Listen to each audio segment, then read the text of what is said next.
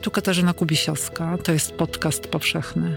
Zapraszam na cykl rozmów o tym, jak w kobiecie tworzy się i umacnia niezależność. Gościnią dzisiejszego odcinka jest Anna Cieplak. Spałem źle, ona spała źle, pełne porozumienie. Spało nam się źle w tym kraju. No, pytanie, czy teraz nam się lepiej śpi w tym kraju?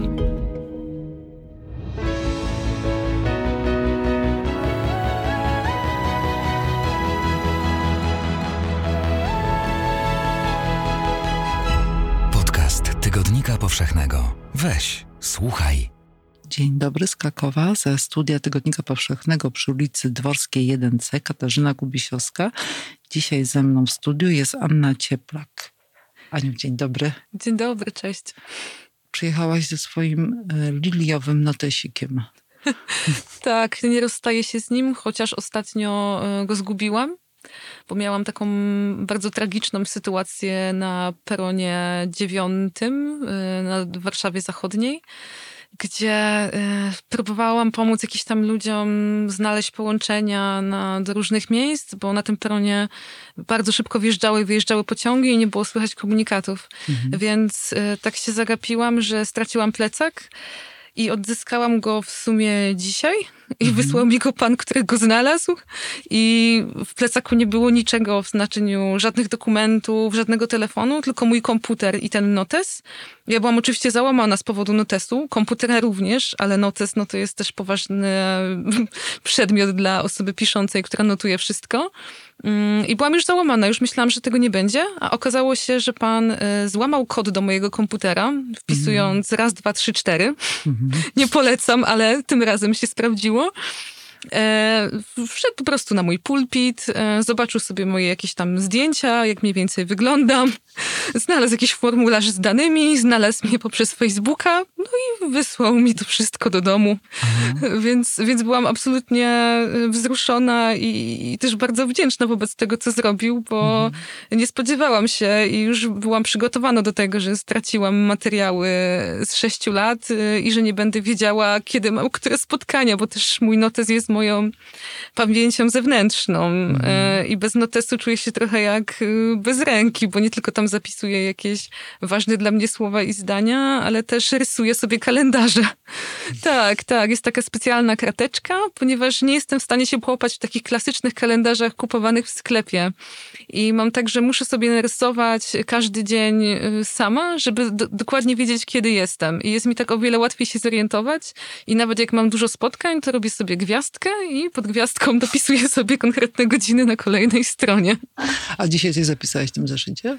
Dzisiaj sobie zapisałam, że przyjeżdżam tutaj właśnie do ciebie do studia mhm. i zapisałam sobie, że mam rozmowę o 17 e, z koleżanką w sprawie serialu i zapisałam sobie, że idę na 18.30 do fryzjera. Mhm. Więc dzisiaj nie jest bardzo dużo, ale chciałam sobie też na spokojnie przemyśleć różne rzeczy, bo też wydaje mi się, że to będzie taki dobry pretekst, żeby porozmawiać na spokojnie o różnych sprawach i mhm. chyba mi brakuje takich rozmów w dosyć chaotycznym, rozproszonym świecie, a muszę przyznać, że moje ostatnie dni absolutnie wpisywały się w ten chaos, więc e, mhm. jechałam pociągiem, patrzyłam na widoki, mhm. 45 minut przeglądałam się Krzeszow Krzeszowicą i innym mijanym miejscowościom. A kiedy pomyślałaś o sobie, jestem pisarką? 2015 y, debiutujesz y, opowiadaniem takim y, pod tytułem Zaufanie. Później jest ważna książka Ma być czysto 2016. I idą kolejne, kolejne książki. Ostatnia, wydana przed w tamtym miesiącu, w sierpniu, mm, Ciało Huty. Właściwie to przyszło w chwili największego kryzysu, który miałam. E, związanego z pisaniem, bo wiadomo, różne kryzysy w życiu się pojawiają i nie są związane z pisaniem, ale ten był dosyć ciekawy, bo e, to się stało niedługo po tym, kiedy wydałam książkę Lekki Bagaż, która mhm. miała chyba najgorszą recepcję ze wszystkich moich książek i to był taki moment, w którym ja musiałam sobie e, zadać pytanie, czy ja wierzę w to, co napisałam, czy ja wierzę sobie jako komuś, kto tworzy i właściwie dlaczego to robię, bo, mhm. bo wcześniej zajmowałam się zupełnie innymi rzeczami i właściwie od czasu mojego debiutu ja cały czas też je wykonywałam i mhm. książka Lekki Bagaż powstawia, powstawała w takim momencie przejścia między moim jednym życiem a drugim w jakiś sposób mogłabym powiedzieć i ona w jakiś sposób też mnie podratowała, bo gdybym nie mogła pisać, to nie poradziłabym sobie chyba wtedy z różnymi trudnościami, które pojawiły się na mojej drodze, równocześnie też e, pracując w nowym miejscu, cały czas jeszcze będąc w tym trybie mm, osoby pracującej w innym miejscu i piszącej po nocach czy wcześniej rano. Mhm. I po tej książce przyszedł taki moment, że jak większość autorów po każdej książce zapewne zastanawiałam się, czy, czy w ogóle pisać kolejną i, i czy to właściwie y, ma sens, bo, bo poczułam się gdzieś tam... Y, no, nie chcę używać sformułowań rozczarowana, ale po prostu poczułam, że może faktycznie się do tego nie nadaje, bo też różne głosy to potwierdzały. Mhm. Jak to w takich sytuacjach, kiedy wiesz, raz podwinie ci się noga i wszystkie osoby, które się wcześniej chwaliły, nagle uważają, że jesteś najgorsza i od początku byłaś najgorsza. Właśnie, to jest ważne, bo y, y, y, to twoja książka ma być czysto, była bardzo dobrze przyjęta. Tak, tak, tak. I później w zasadzie lata powyżej zera druga też. Ona miała dosyć, y, no, no, wydaje mi się, że miała chyba najszerszą publikę w takim znaczeniu, że najwięcej osób y, chyba ją przeczytało po, po Ma być czysto. Do, do tamtego momentu, nie? Kiedy gdzieś tam tworzyłam. Mm, I, I, wydaje mi się, że dużo osób, ja też często o tym mówię w zasadzie do twórców i twórczyń, którzy są w tym momencie, że często po tej drugiej książce jest po prostu bardzo trudno. Mhm. Bo przychodzi taki moment, że y, uważam, że nie ma co pisać na siłę, nie ma sensu brać się za tematy, które nie są gdzieś tam blisko, czy nas autentycznie nie poruszają. Y, i, I mam świadomość, że ta książka była trochę do jakiegoś rodzaju podratowania tego, jak w ogóle mogę myśleć o pisaniu. I, i po mhm. jej stworzeniu i po tej całej całej drodze właśnie takiej mniej pozytywnej, powiedzmy, y, miałam poczucie, że tak, to jest ten moment, kiedy ja się chcę zdecydować na to, że ja już nie mogę po prostu pracować w tym trybie i albo stawiam wszystko na jedną kartę i zajmuję się pisaniem, mm, bo, bo, bo, jakby nie mogę robić już tyle rzeczy naraz. Nie mam już tyle siły, jestem też coraz starsza, więc muszę się na coś zdecydować i, i podjęłam to ryzyko i uznałam, że tak, teraz zajmę się po prostu pisaniem. Mhm. E, bo pisanie to jest e, nie tylko czas, ale też stan umysłu i takiego skupienia i uwagi, które się oddaje e, właśnie temu momentowi e, pisania. A to, ta uwaga i ten stan umysłu nie stworzy się od tak na palców, tylko trzeba się do tego przygotować, weź taki stan. Poza tym też wydaje mi się, że po napisaniu tych trzech pierwszych powieści miałam takie poczucie, że potrzebuję w ogóle zastanowić się też nad tym, co dla mnie w ogóle oznacza y, sama literatura i konstruowanie powieści, bo wcześniej w ogóle się nad tym nie zastanawiałam, jeśli mam mhm. być szczera, bo jakby ja nie marzyłam też o tym, żeby zostać pisarką, tak szczerze mówiąc. I chociaż tam od najmłodszych lat coś pisałam, co zawsze brzmi jak taka anegdota, że nie warto się tym chwalić w CV, że jako dziecko pisało się wiersze czy opowiadanie, no bo kogo to obchodzi. A chciałeś zostać e, Właściwie piosenkarką? Piosenkarką oczywiście, kto? no kto nie chciał. No, no, no, no tak. Oczywiście, że piosenkarką. Zresztą występowałam w różnych dziwnych konfiguracjach, między innymi z Dawidem Podsiadło, pozdrawiam, mm. bo chodziliśmy razem do jednego ośrodka pracy twórczej w Dąbrowie Górniczej, który był niesamowity, bo dawał faktycznie szansę na y, jakieś rozwijanie różnych zainteresowań, które w ogóle później po czasie mogły się okazać nieadekwatne. Może nie w przypadku Dawida Podsiadło, ale mi też dały szansę na to, żebym, nie wiem, pomyślała o tym, co to jest rytm tekstu, nauczyła się pisać tekstów piosenek, y, nie wiem, spotykała się z ludźmi, którzy są y, melodyjni, cokolwiek mm. to oznacza, więc, więc myślę, że tutaj nic nie dzieje się przez przypadek i jakby do pisania można dojść bardzo wieloma drogami i, i moja droga była na pewno y, bardzo okrężna I, i samo pisanie mi wyszło z zainteresowania muzyką i z czytania wierszy, bo y, bardzo dużo czytałam i też znam dużo wierszy na pamięć. Ukochany, ważny, inspirujący, poeta, poetka, do którego wracasz, do Czy, której wracasz. Tak. Znaczy szczęśliwie właśnie w mojej ostatniej powieści Ciało Huty mm. udało mi się przemycić co najmniej cztery takie tak. poetki. Natomiast jeżeli mam być całkowicie, i tam między innymi jest Anna Świerczyńska, e, czy Mary Olivier, które uwielbiam. Natomiast prawda jest taka, że w czasach, kiedy recytowałam wiersze, no to recytowałam Marcina Świetlickiego. Mm -hmm. I też wynikało to z tego, że byłam zafascynowana tym, w jaki sposób on potrafi przetwarzać e, poezję na muzykę. Więc y, wydaje mi się, że większość jego utworów znam na pamięć. A czy wiesz, no mogłobyśmy o nim zacząć rozmawiać po każdej linijce, tak? Spałem źle, ona spała źle, pełne porozumienie. Mhm. Spało nam się źle w tym kraju. No pytanie, czy teraz nam się lepiej śpi w tym kraju? Dziękujemy patronom i patronkom podcastu Tygodnika Powszechnego. A muzyka? muzyka. Y, tutaj akurat jest, pojawia się dużo kobiet. Mhm. Że zawsze staram się jakoś tak łamać te konwenanse muzyczne. To znaczy, że. Jak to mm. robi swoją nogą też Świetlicki. E, tak, więc może to wszystko od niego, panie Marcinie.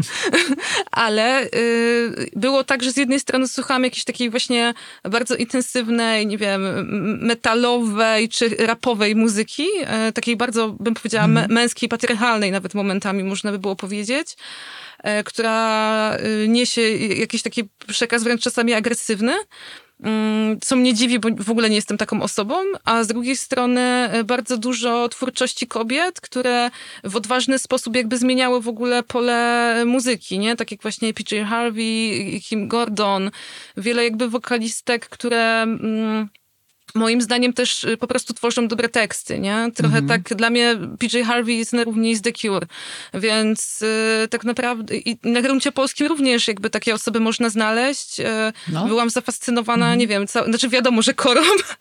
akurat świetnie się spotkałyśmy, ale też y, z takiej muzyki już z lat 90. powiedzmy, no to pierwszą płytę, którą sobie kupiłam w formacie CD, bo jeżeli chodzi o kasety, to to przemilczmy, mhm. bo wtedy nie ukazywały się jeszcze takie piosenki, które powiedzmy że byłby warty przypomnienia, ale pierwszą płytą z CD, którą sobie kupiłam, była płyta Edyty Bartosiewicz i też później obsesyjnie przeszłam całą jej... Mm, dyskografię i ona mnie do dzisiaj fascynuje, łącznie ze swoim powrotem i ze swoim zaniknięciem, bo, mm. bo, bo nie wiem, czy wiesz, ale ona w tej chwili y, robi różne koncerty kameralne, gdzie wykonuje te utwory i wydaje mi się, że gdyby prześledzić w ogóle historię jej życia, y, gdyby chciała komuś o niej opowiedzieć, mm. to to byłoby niezwykle fascynujące, bo ona jest taką postacią bardzo dla mnie silną, równocześnie w tamtych czasach wpisującą się w pewne gdzieś tam romantyczne wyobrażenia y, o relacjach, ale przy tym taką szalenie prawdziwą i, i wydaje mi się, że jej spojrzenie na dzisiaj mogłoby wiele e, dobrego przynieść i że w ogóle niektóre powroty do czasu, kiedy dorastałam, czyli w tych latach dwutysięcznych, e, ciekawie się teraz splatają jakby z czasem, który mamy, bo mhm. Na przykład słyszę często teraz od młodych osób, z którymi e, pracuję też, no, no bo też czasem prowadzę jakieś tam warsztaty czy zajęcia na uniwersytecie, że kilka lat temu był taki dosyć mocny powrót, y, chyba w okresie pandemii, na przykład do Myslowic, do Korowy Milki Bar. Mm. Płyty, która z kolei rezonuje z różnymi kryzysami młodych, z którymi się zmagają na co dzień, więc, mm. więc nie wiem, no staram się tak patrzeć na muzykę rozlegle i bardziej tematycznie niż czasowo, że gdybym miała ci powiedzieć chronologicznie wszystko jakoś tak bardzo precyzyjnie, to mhm. miałabym problem, ale moja playlista e, jest bardzo różnorodna. I kiedy pisałam na przykład Ciało Huty, to stworzyłam na Spotify'u taką specjalną playlistę, na której przeplatają się lata 70., 80. z tymi współczesnymi, bo też słuchałam tej muzyki pisząc i absolutnie mnie fascynowała muzyka z lat 70., breakout i tak dalej, więc mhm. Y, też bardzo lubię y, do tego wracać i też czuję w niej taką prawdziwość, taką mięsistość, e, której się jakby nie da odtworzyć. I nie chcę e, zabrzmieć tutaj jakoś anachronicznie, że teraz już takiej muzyki nie ma, bo oczywiście jest, ale że przypomnienie sobie takiej muzyki po czasie może też e, ciekawie zmieniać perspektywę. I mi się wydaje, że poza oczywiście klasycznym researchem, który zwykle robię, no to muzyka też mi gdzieś tam zawsze w tle towarzyszy. Mhm. Mówiłaś wcześniej o innych aktywnościach pozapisarskich. E, jak tutaj siadł, usiadłyśmy w studiu, to tak się przesunęłaś, e, żeby mi e, spojrzeć oczy i mówisz, że dla ciebie to jest istotne, dla mnie też, że w czasie rozmowy widzimy się, patrzymy tak. sobie w oczy. I myśląc o tych twoich aktywnościach, o które cię poproszę, mhm. żebyś więcej opowiedziała, to to jest właśnie one polegają też na tym, że się spotykasz z ludźmi, spotykasz się z młodymi ludźmi, pracujesz z tymi młodymi ludźmi, pomagasz tym młodym ludziom, coś uświadamiasz, inspirujesz, oni też cię inspirują, inspirują cię między innymi do tego, że, że jakieś pewne historie z ich życia y, wpadają do twoich książek, y, ale tym ludziom patrzysz w oczy.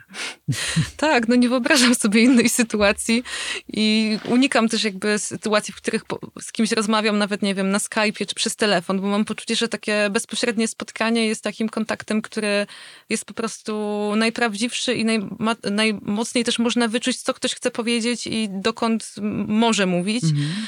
Więc e, szalenie sobie to cenię i, i ciekawe jest to chyba, że w ostatnim czasie pomimo tego, że pracuję z młodymi ludźmi, bo prowadzę zajęcia twórczego pisania na Uniwersytecie Śląskim w Katowicach e, i też prowadzę różnego rodzaju, często nie wiem, darmowe warsztaty dla młodzieży związane z pisaniem, czy po prostu zastanawianiem się nad tym, jak się komunikować, e, biorąc pod uwagę język literacki, różne mhm. przemiany, których doświadczamy. A wcześniej y, prowadziłaś w Cieszynie świetlicę krytyki politycznej. Tak, tak, tak. Działałam też przez 10 lat tam, właściwie od samego początku i też pracowałam mocno na języku. E, to znaczy robiłam oczywiście miliard innych rzeczy poprzez, zaczynając od prowadzenia korepetycji, poprzez próbę gdzieś tam sieciowania w ogóle ośrodka pomocy społecznej z sądami, z policją, z rodzinami to, to jest bardzo długi czas w moim życiu, więc, y, więc też pewnie, znaczy powinnam o nim pewnie powiedzieć więcej, ale myśląc o tym, co dzieje się w tu i teraz, to też pierwszy raz chyba miałam taką styczność porozmawiać z ludźmi, którzy mm, mogą mi opowiedzieć o swojej młodości, ale już nie są młodzi. Mhm. I to było dla mnie niesamowicie fascynujące i absolutnie zakochałam się we wszystkich tych opowieściach i nie byłam w stanie mm, w pewien sposób nie zostawić w tym tekście pewnej energii pomimo rozczarowań bo dużo osób, z którymi rozmawiałam, e, po prostu absolutnie zaraziło mnie miłością do huty i do czasu, kiedy ją tworzyli i też do takiej ich energii, która dalej gdzieś tam istnieje poprzez to, że oni się spotykają, że na przykład zakładają jakieś koła sąsiedzkie w dalszym ciągu w Dąbrowie mhm. Górniczej I moje pierwsze spotkanie z Maciejem Gadaczkiem, bo od faceta się zaczęło coś ciekawe, mm -hmm. chociaż historia jest mocno herstoryczna właściwie. Tak, dodam, że teraz rozmawiamy o twojej y, o ostatniej książki Anny Cieplak, Ciało Huty. Tak, tak, tak. I y, było tak, że kiedy pierwszy raz się z nim spotkałam, y, no to miałam poczucie, jakbym rozmawiała z kimś, kto ma właściwie 18 lat i wczoraj wbił pierwszą łopatę pod budowę huty. Czyli w 72 roku, w 1972 była wtedy pierwsza tak, łopata tak, tak, została tak, tak. w ziemię. Tak, i miałam takie poczucie, że te wszystkie historie i te takie sploty, które się pojawiają między ludźmi, z którymi można na ten temat porozmawiać i też z tymi, którzy na początku może nie chcieli rozmawiać, ale w innych kontekstach się spotykaliśmy, jak na przykład y, kobieta, która y, straciła wszystko, tak? Mm. Y, no to, że ten temat tak czy inaczej pozwalał im na moment poczuć się inaczej i pozwalał też pomyśleć przez moment o tym, jaka mogłaby być przyszłość. I, i to było dla mnie niesamowite, jak takie doświadczenie antropologiczne tak naprawdę, bo kiedy pracowałam jeszcze w Świetlicy, to zajmowałam się tak trochę animacją kultury, a trochę też antropologią tak naprawdę, no bo żeby coś wymyślić i, i wychylić się w przyszłość, no to trzeba zrozumieć to, co było wcześniej też w jakiś sposób. A czasami w sytuacjach, kiedy ludzie naprawdę mają ciężkie doświadczenia czy jakieś traumy, no to lepiej im je zostawić i tego nie ruszać, tylko znaleźć to, co było dobre i pozwolić im myśleć o tym, jak, jak zmienić pewne rzeczy, nie? Albo nawet ich mhm. nie zmieniać, tylko jakby je zaakceptować i, i poszukać ewentualnie jakichś innych rozwiązań. Yy których system nam niestety nie zapewnia. To też jest osobny temat zapewne. Więc, mhm. więc jakby cała ta moja praca dodatkowa w tej chwili polega na tym, że po pierwsze mam więcej przestrzeni na to, żeby głębiej wchodzić w treści i jeszcze więcej jakby rozmawiać z ludźmi niż do tej pory, bo moje wcześniejsze książki do książki Rozpływaj się dotyczyły właściwie y, obszaru, który, pracy, której ja wykonywałam równocześnie będąc bardzo blisko, więc wtedy nie miałam problemu z tą autentycznością z powodu tego, że po prostu mhm. Y, żyłam w ten sposób. Zresztą w tych y, nowych książkach też to gdzieś tam się pewnie przewija, bo ja też tak nie umiem pisać konceptualnie. To znaczy, że mam oczywiście pomysły na to i często wiem, jak książka ma wyglądać od początku do końca, ale pozwalam się prowadzić ludziom i coś im ufam. Mhm. I, I na przykład wiem, że czasami kiedy zmyślają, dlatego ostatnią książkę Ciało Huty zadedykowałam mhm. zmyślającym, no bo chcą się pokazać na przykład z lepszej strony. E, I, I, wszyscy to robimy. Ja może też to teraz robię, kiedy z tobą rozmawiam. Staram się nie, ale może tak robię. Nie wiem. I mhm. jakby to, to zmyślanie, też ten element, który się pojawia w tych historiach, był dla mnie szalenie fascynujący. I, i też może dlatego mnie interesuje zderzanie perspektyw, sprawdzanie, jak inna osoba widzi tę samą sytuację. Mhm. Co pamięć robi z, nasza emocjonalna, z z tym, z przeszłością, no bo to są te takie klasyczne deformacje, że tak. E, jakieś zdarzenie jest, e, które znam mniej więcej, znam jego zarys i kilka osób e, o tym zdarzeniu, tej sytuacji opowiada mniej więcej podobnie, ale każda troszeczkę to przekształca poprzez nie tylko swój język, to też jest ważne, tak. ale poprzez swoje, mm, no właśnie, co, emocje, Myślę, że emocje tu są najsilniejsze. Tak, ale też ciało właśnie. Mhm. W tym znaczeniu, że często jest tak, że ciało, po, ciało szybciej czasami wie niż nawet umysł, co mu się dzieje.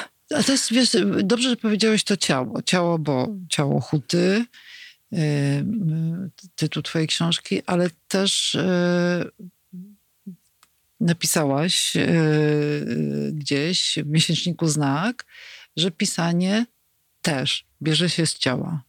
Tak, bo ciało pamięta. Wydaje mi się, że nie można być.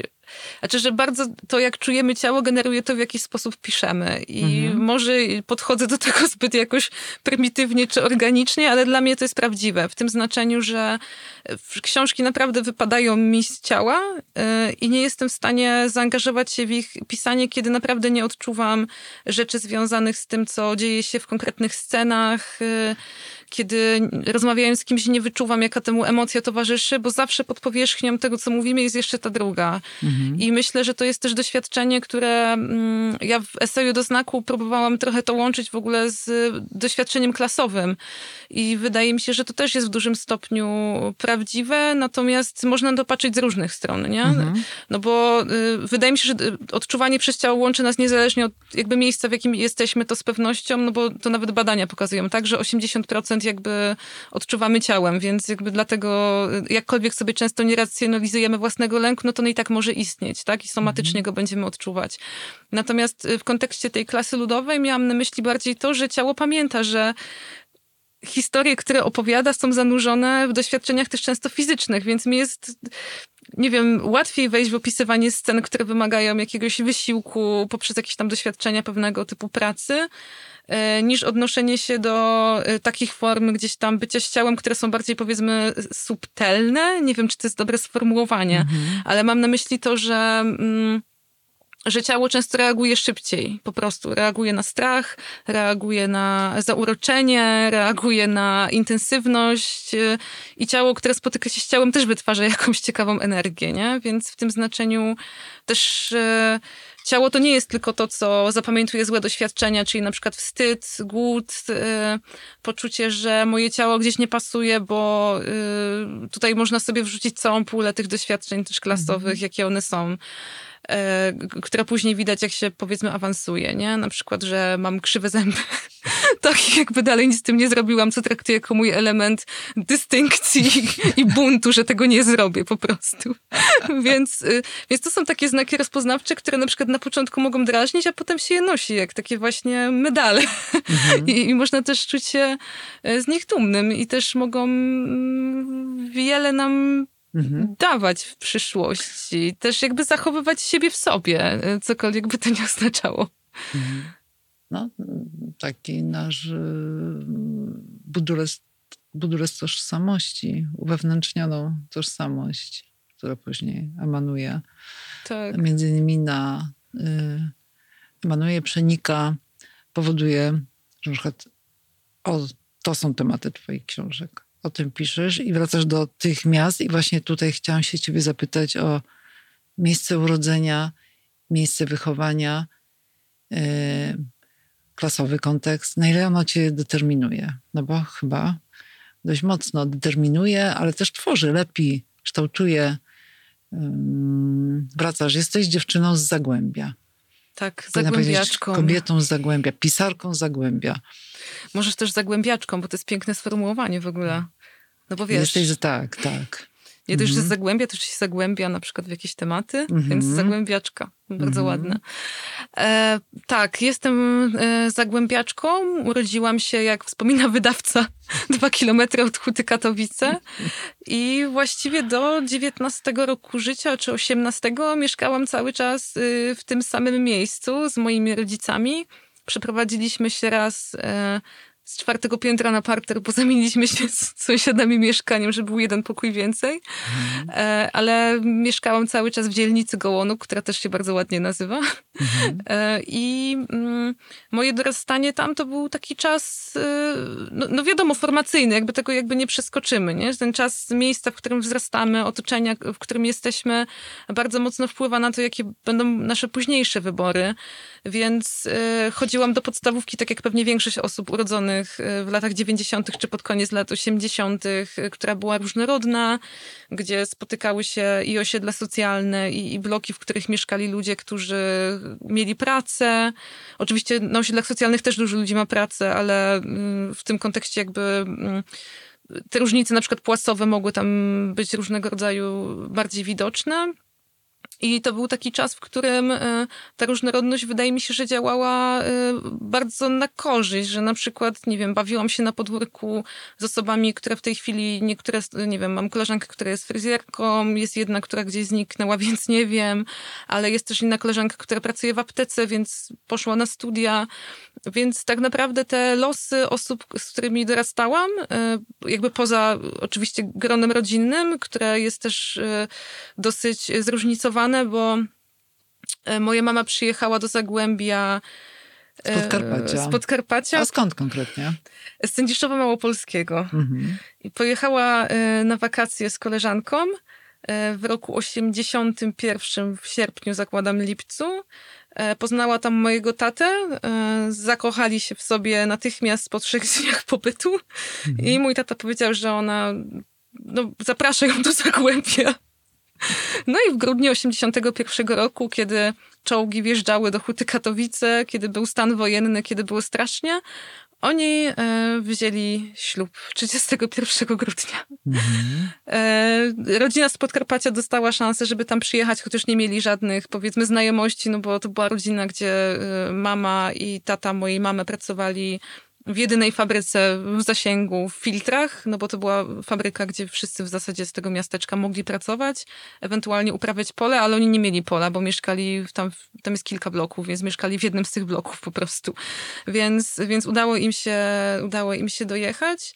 I wydaje mi się, że też ta historia właśnie domowa jest taką historią mm, spotykania się osób, które są z, innych środowisk, bo mój tata, można powiedzieć, że też ma jakby pochodzenie robotnicze w tym znaczeniu, że jest technikiem, mechanikiem, ale że miał o wiele więcej szans e, też ze względu na to, że rodzina mieszkała już wcześniej w Dąbrowie Górniczej, e, i że na przykład, nie wiem, mój dziadek e, był, to, był, taką osobą, która też tworzyła różne rzeczy, nie? On na przykład wyklepał sobie sam auto. Mhm. I jakby potrafił ściągać części z różnych miejsc i jakby słynną rodzinną historią jest to, jak mój dziadek przeprowadzał kurs prawo jazdy dla nowych ludzi, którzy wprowadzali się chyba do Dąbrowy, jeżeli dobrze pamiętam, sam nie posiadając prawa jazdy. I potem na sam koniec, jak te 30 osób już zdało, czy tam, nie wiem ile ich było, gdzieś tam na zdjęciach musiałbym sprawdzić, no to on e, również zrobił sobie prawo jazdy. Mm. Także te historie gdzieś tam, yy, wydaje mi się, że spotykają się jakby różne tereny, różne osoby i że też jest w tym dużo takiej ciekawej otwartości. Mhm. Bo teren Zagłębie jest dla mnie e, o tyle interesującym terytorium, e, że spotykały się tam osoby i z Pomorza, i gdzieś tam, no, no właściwie z całej Polski przyjeżdżali ludzie, żeby tam pracować. Niektórzy zostali, nie, niektórzy nie, ale tak naprawdę od y, gdzieś tam, powiedzmy, że od początku budowy huty do najwyższego skoku liczby ludności, no to na początku mieszkało 50 do 60 tysięcy ludzi, a potem było ich 130 tysięcy, więc wiesz, to była ogromna przemiana, mhm która y, ukształtowała też relacje sąsiedzkie, bo zaczęto budować nową infrastrukturę. Blok, w którym mieszkaliśmy zresztą też był jednym z tych budowanych jakby pod zakład, więc y, odpowiadając jeszcze na twoje pytanie, no cały czas w tym cieniu huty żyliśmy, no bo większość, może nie większość, ale jakby bardzo dużo sąsiadów albo pracowała w hucie, albo pracowała w zakładzie związanym z hutą, jak na przykład y, miejsce, gdzie pracowali moi rodzice, tak? Czyli mm. mikrohuta. E, potem tam się oczywiście zamieszało, no bo mama musiała e, na fali transformacji w zasadzie e, szukać nowej pracy, no bo zamykały się zakłady przemysłowe i zaczęła dojeżdżać do Katowic, co było dosyć no, uciążliwe, no bo wiesz, ja dzisiaj przed audycją pytałaś, o której się obudziłam. Powiedziałam, że o 8.13, więc mhm. dosyć późno. A moja mama musiała całe życie wstawać o tej chyba 5.30, żeby pójść na pociąg i później tym pociągiem dojechać e, do swojej pracy w Katowicach, którą sobie też bardzo ceniła. To znaczy nigdy na to nie narzekała, e, mhm. tylko miała tam fajne koleżanki, e, się, że ta praca po prostu jest, nie? Mhm. Więc y, ta, tak czy inaczej ten teren Zagłębia wydawał mi się o tyle ciekawy, że tam jest dużo otwartości, że nawet jak już gdzieś tam się wprowadziłaś i potem pracujesz w innym miejscu, czyli na Górnym Śląsku, Mhm. no to i tak chcesz tam wracać i nie przeprowadzasz się, tylko jakby zostajesz w tym miejscu, bo masz teren, który tak naprawdę częściowo też... e, nie wiem, ma jakieś cztery wielkie zbiorniki wodne pokopalniane, Mhm. więc to jest taki teren antropogeniczny. e, Można powiedzieć, że czwarta przyroda, ale ona wygląda jak pierwsza, tak? Bo ona jest bujna w tej chwili. I nawet sam teren Huty Kadowice, pod którą wykarczowano cały ogromny las i, i było to straszne. Tak, E, Niemen, Czesław Niemen, jak to zobaczył, to się chwycił za głowę. Ten Tak. tak. powiedział, że żałuje tego wykarczowanego lasu, jak stawiano hutę. Tak. I to była chyba jedyna wypowiedź krytyczna wobec tej budowy, muszę przyznać, i byłam zachwycona, że ktoś mu to w ogóle zacytował w gazecie, bo chwilę później powiedział, że jednak budowa robi wrażenie, czy coś w tym stylu, ale nie wycofał się ze swojej myśli, że to jest tragiczne, tak? Mhm. Że ten cały wielki las wycina się, podczas gdy wszyscy inni już byli zachwyceni tym, że zaraz no, powstanie coś wielkiego, tak? Że będzie zakład, będą mieli pracę, a Czesław Niemen, który dawał koncert dla robotników i robotnic y, w trakcie swojej wizyty jeszcze na placu budowy w 74, Mhm. e, potrafił to dostrzec. I, I wydaje mi się, że część osób to dostrzegała i też sporo kobiet to w ogóle dostrzegało Mhm. w takim znaczeniu, że yy, my- myśląc w ogóle o materiałach archiwalnych i o tym terenie, który teraz jest powiedzmy zielony, a przez jakiś czas był jedną wielką dziurą w ziemi, można było powiedzieć, po której się brodziło w błocie i kurzu, e, no to wiele kobiet e, widziało to wcześniej i jest na przykład taki piękny materiał kobiety, która była jedną z pierwszych kadrowych Huty Katowice, która przypomniała taką scenę, kiedy Hutę obsiadło 300 bocianów w 76 roku, które zrobiło sobie przerwę, no bo odebrano im las i siedli, znaczy miejsce, gdzie się zatrzymywały w drodze i ona połączyła to od razu z wypowiedzią, że chciałaby, żeby dbano bardziej o środowisko naturalne. I to jakby w czasach największego karczowania, myślenia megalomańsko po prostu wielkopłytowego, e, które nie zostawiało wiele miejsca na taką refleksję o e, postwzroście, no i nie ma się co temu dziwić, tak? Jakby łatwo to być może ocenić z perspektywy dnia dzisiejszego, ale to było dla mnie ciekawe, że ta jedna z kobiet, którą gdzieś tam wygrzebałam w archiwum, potrafiła to zobaczyć już teraz. E, znaczy już teraz, czyli w przeszłości. Mhm. Więc, więc dużo tych historii kobiet, które z Zagłębia, które gdzieś tam usłyszałam, wydaje mi się, że poprzedzało czas. Mhm. I że one były bardzo mądre i taką mądrością właśnie organiczną, taką właśnie wyrastającą z otoczenia, w którym były. Mhm. Y, Więc jeszcze wracając do samego początku twojego pytania, tak, jakby moja organiczność jest też zanurzona w tym terenie jakby na wielu poziomach. I, i na poziomie mojej emocjonalności, i na poziomie tego, jak wchodzę w relacje z ludźmi, i na poziomie tego, w jaki sposób podchodzę do uczenia się, wymyślania. I co widzisz, co widzisz, na co, gdzie kierujesz wzrok, na Tak, które marginesy, te tak. najdalsze, nie te najbliższe, marginesy marginesów. Podcast Tygodnika Powszechnego jest także na tygodnikpowszechny.pl, gdzie co tydzień znajdziesz nowe teksty nagradzanych dziennikarek i dziennikarzy. Coś krótszego do porannej kawy, a także coś inspirującego do naładowania baterii. Weź, czytaj i rośnij z nami. i tak dalej. Natomiast ciekawi mnie, jak twoja, jak twoi rodzice mm, e, reagują na tę książkę. Akurat Ciało Huty. No, y, mój, mój tata, to jest chyba jego ulubiona książka, bo powiedział, że to była dla niego taka szansa, żeby przenieść się właśnie do czasu, który jest dla niego bardzo intensywny i o ile wcześniej zawsze po każdej książce się jakoś tak o mnie bali, w takim Mhm. znaczeniu, że czy to wszystko, co ja tam piszę, nie wiem, wydarzyło się naprawdę, bo jest takie, no nie wiem, niektóre sytuacje są trudne, no i tak, niektóre się wydarzyły naprawdę, więc to zawsze jakby jest dobra szansa tego, żeby o tym porozmawiać. O, jak wcześniej się nie miało okazji, albo mm, rozmawialiśmy, ale może nie tak długo na ten temat, e, no to w przypadku tej książki e, oni też mocno, tak mi się wydaje, nie, nie chcę skłamać, ale e, dwa tygodnie po tym, jak się ukazała, powiedzieli, że kupili wielki garnek na pieczonki. A pieczonki to jest takie danie zagłębiowskie, e, na które jakoś chwilę przed wydaniem książki zaprosiliśmy ludzi na wycieczkę. E, Właśnie do nich na działkę. I oni uznali, że mają za mały garnek, a jak tych ludzi będzie przyjeżdżać więcej, bo ich książka zainteresuje, no to lepiej mieć większy garnek. Więc w tym znaczeniu wydaje mi się, że y, to zadziałało w taki sposób pozytywny, bo wydaje mi się, że i oni, i ja no nie wiem, umiemy się chyba spotkać w jakichś tam perspektywach, no i rozmawiamy o różnych rzeczach. Mama też? Tak, mama, y, mama, znaczy z mamą było tak, przepraszam, bo o tacie zaczęłam, bo mama zwykle y, jest pierwszą czytelniczką, Mhm. dlatego y, zaczęłam od taty, bo szczerze mówiąc nie liczyłam, że on przeczyta, bo ma teraz trochę mm, problemy ze wzrokiem, a on jednak ją przeczytał i jakby też chyba o to chodziło, że to jest takie wyjątkowe, ale jest szczęśliwie audiobook.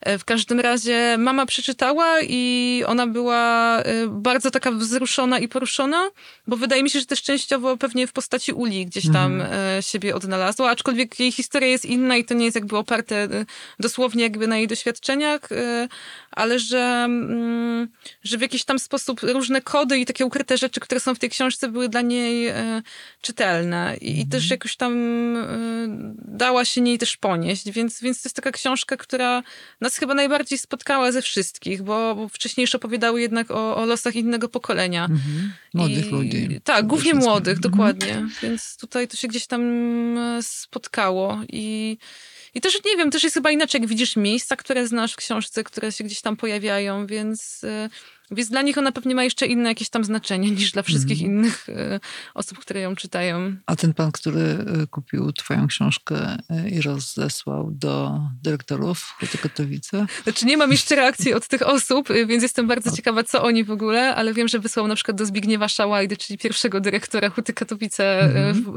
po, po tym dyrektorze, który był w budowie, ale on był krótko.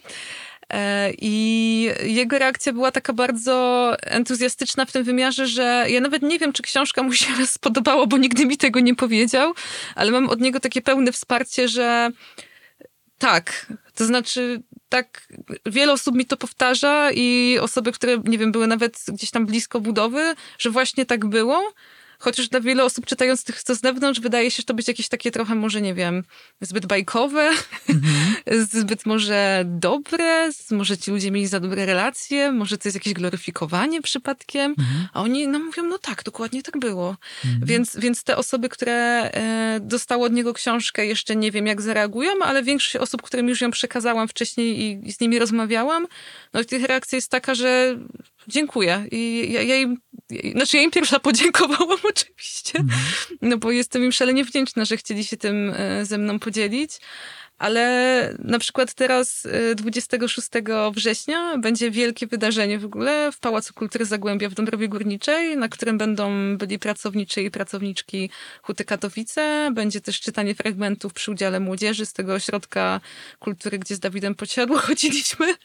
I nam się znowu, tak wydaje mi się, że fajnie mogą nam się znowu spleść drogi. E, w takim znaczeniu, że różne pokolenia mogą się spotkać gdzieś tam i o tym porozmawiać, więc ta książka się stała trochę takim performancem, bym powiedziała, bo zaproponowano mi też, żebyś, żebym współorganizowała wystawę, mm, która łączy obrazy z plenerów z lat 70. y, na terenie Huty Katowice z pięknymi ilustracjami, które e, zrobiła Kasia Janota i z okładką Roberta Klemana, więc y, gdzie też będzie zaangażowane, zakładam, gdzieś tam Liceum Sztuk Mhm. Plastycznych. Więc, więc jakby jakby widzisz, to jest ten paradoks, że jakby przestałam być pełnoetatową animatorką i nagle przychodzą ludzie, którzy animują za mnie w pewien sposób, a ja z nimi, może bardziej na takiej zasadzie. Zwłaszcza, że przy pisaniu też uruchomiło się dużo takich... em, Nieoczywistych kontaktów, jak na przykład to, że prosiłam o takie absolutne detale e, o konsultacje na przykład w muzeum, tak, czy u literaturoznawczyń. E, Przykładem jest to, że mamy dzielnicę, która nazywa się Tworzeń, którą wszyscy mieszkańcy odmieniają w Tworzniu, a jej nazwa okazało się, że pochodzi od tworzenia. E, Co ma duże znaczenie, bo to jest teren, e, gdzie jakby powstała Huta Katowice, a wcześniej powstały drewniane domy z innego lasu, więc jakby tak patrząc historycznie, no to to wszystko była historia jakiegoś tworzenia w czynie społecznym i razem jakby ludzi pewnych wspólnych rzeczy. E, Jakkolwiek by tego znowu nie oceniać z perspektywy czasu. I mm, przy okazji właśnie tej rozmowy i tej konsultacji e, właśnie jedna z tych pań wymyśliła, że mogłybyśmy zrobić właśnie wystawę, która by się nazywała w tworzeniu. Żeby porozmawiać o tym, jak te nazwy mogą inaczej wybrzmiewać, jak je zrozumiemy z innej perspektywy. Mhm. No, teraz mówiłaś y, o tworzeniu tej, też książki, więc tutaj tych tworzeń jest y, Tak. wiele. Więc na koniec chciałabym się ciebie zapytać, Aniu, kiedy ty najbardziej się czujesz wolną kobietą, w jakich sytuacjach? Właśnie wtedy, kiedy wiem, że jestem wolna w środku, Mhm. e, wtedy, kiedy czuję, że niezależnie od tego, jakby co się wydarzy, to że jestem w stanie przytulić siebie w środku. I to jest niesamowicie takie e, poruszające zawsze. Znaczy, zawsze, kiedy są momenty, kiedy jest właśnie najtrudniej i potrafię to w sobie złapać, to czuję się wolna. I, I kiedy też mogę rozmawiać z innymi ludźmi i im opowiadać o tym, jak to jest, kiedy nie wiesz, co będzie, ale mimo wszystko trzymasz się, tak jak w tym właśnie wierszu Mary Olivier, nie? że jesteś gdzieś tam wierna sobie i no, będą się działy różne rzeczy, które mogą cię złamać, ale i tak zostaniesz sobą. Dzięki za wysłuchanie podcastu. Wejdź też na tygodnikpowszechny.pl. Jesteśmy z Wami tam, gdzie Wy. Weź, czytaj i rośnij z nami. Podcast Tygodnika Powszechnego. Weź, słuchaj.